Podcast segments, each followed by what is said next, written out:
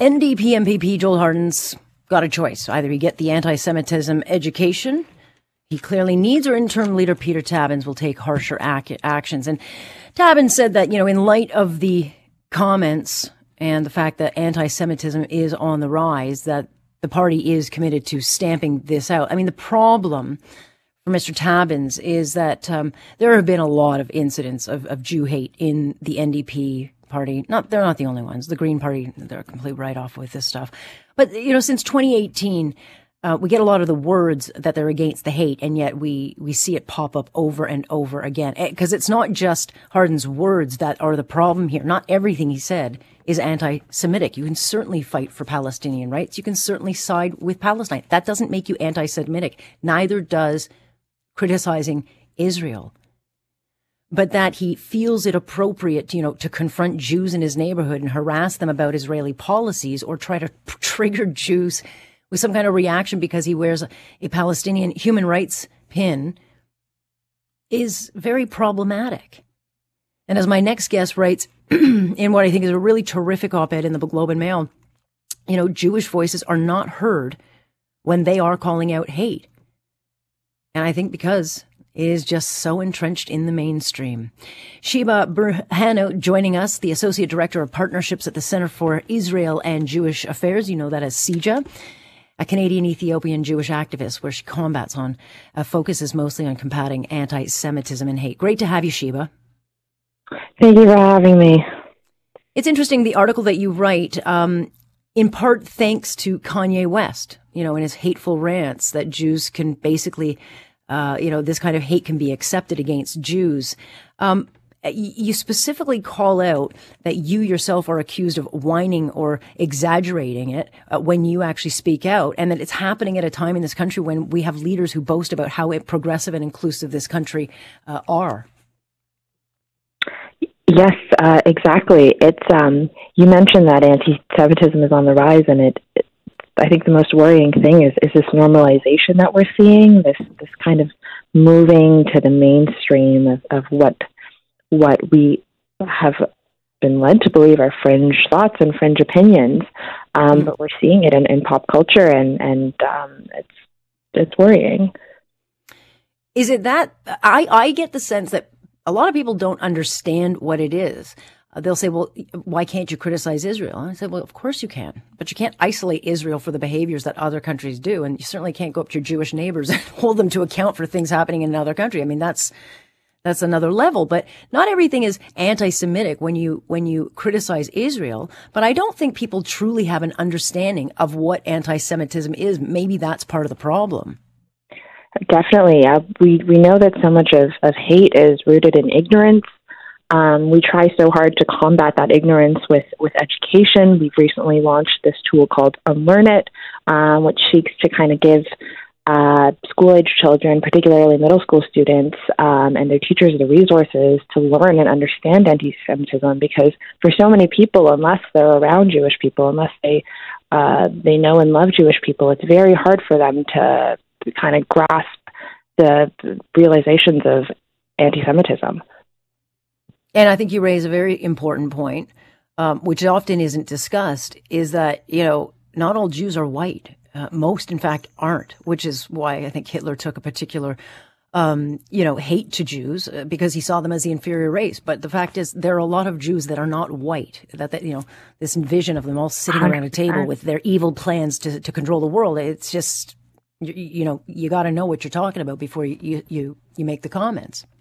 A hundred percent, and and for so many people, um, there's this idea that it's it's okay, it's punching up, um, that it's okay to criticize uh, Jews because it's it's punching up, it's it's punching up to the idea of whiteness. When in reality, um, the majority of Jews are, are people of color. They come from um, they come from uh, Arab nations. They come from Eastern Africa. They come from all over the world, and and um, this idea of Jewish peoplehood and Jewish history is is is is something that I think that people just don't understand or know about, and that allows them to kind of fall into this idea of, of punching up. And we know that education is crucial. I mean, the fact that 62% of Gen Z don't even uh, know that the Holocaust was a thing. Um, you know, clearly we need more education. But, you know, there is not a lot of consultation with the Jewish community. My concern, Sheba, is that there are a lot of people in schools I would not want teaching about Jew, you know, uh, anti-Semitism because I think a lot of them do think like a Joel Harden and don't actually understand the difference, and they do bring their their criticisms of Israel into the conversation when that's way out of their lane. But that's not what we're talking about, and so I'm concerned that if we don't bring in those who actually understand this issue, and, and I guess Jews would be the best people to go to to talk to them and bring a direct link in, it won't be taught right. A hundred percent. Um, we've seen so many instances of, of people, of teachers, of leaders who perhaps had, had great intentions, really kind of defining what anti-Semitism is and teaching it in a way that makes sense to them and makes sense to to, to their values, but ultimately, um, it, without consulting the broader Jewish community, really you don't accurately capture the feelings and values of the Jewish community. And by denying it, you erase it, and by erasing it, you kind of lay the bed to to deem it as as whatever you think it may be, but it isn't the truth. What is, in your mind, the most um, dangerous part of, I guess, where we are now in 2022 when we have this conversation? Without learning about Jewish people and and Jewish history, I think deeming anything and everything associated with Jews as evil is kind of the greatest and most worrying thing to me. Um, it's it's it's just too easy to do. It's too easy of a trap to fall into. And, and in your mind, you know, a lot of people have said, you know, Joel Harden should be stripped of his, you know, parliamentary privileges. Uh, some have said he should resign. I'm not so sure. Uh, you know, I'm not one to, to want to cancel people, but I do think there are real learning moments uh, in these times. Where do you stand on this? I mean, it's one thing for the NDP party to come and say we're going to deal with it, but talk is cheap.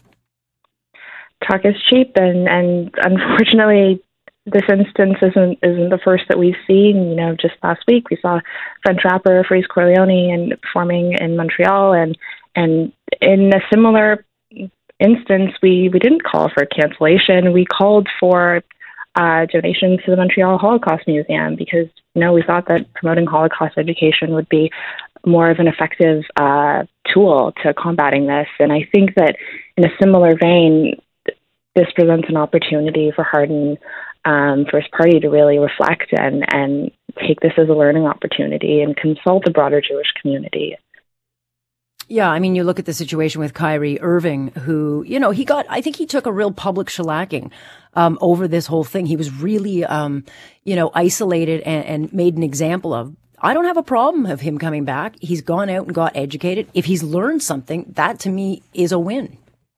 Oh, a hundred percent. And and what it does is it opens up this learning opportunity to people that listen to these figures because ultimately that's what's the most worrying thing is is not just what these folks say as individuals, but the platform that they give to these ideas. So if they can give that same platform to educational opportunities, then then we're going somewhere. Yeah, well, we got a long way to go on this particular front. Appreciate you breaking it down. Thanks so much. Thanks so much. Take care. That is uh, Sheba Burhanu joining us, who is with CJA writing about this in a terrific, I think, op-ed piece in the Globe and Mail that uh, is worth the read because I think she breaks it down what the real issues are and some of the assumptions that are made.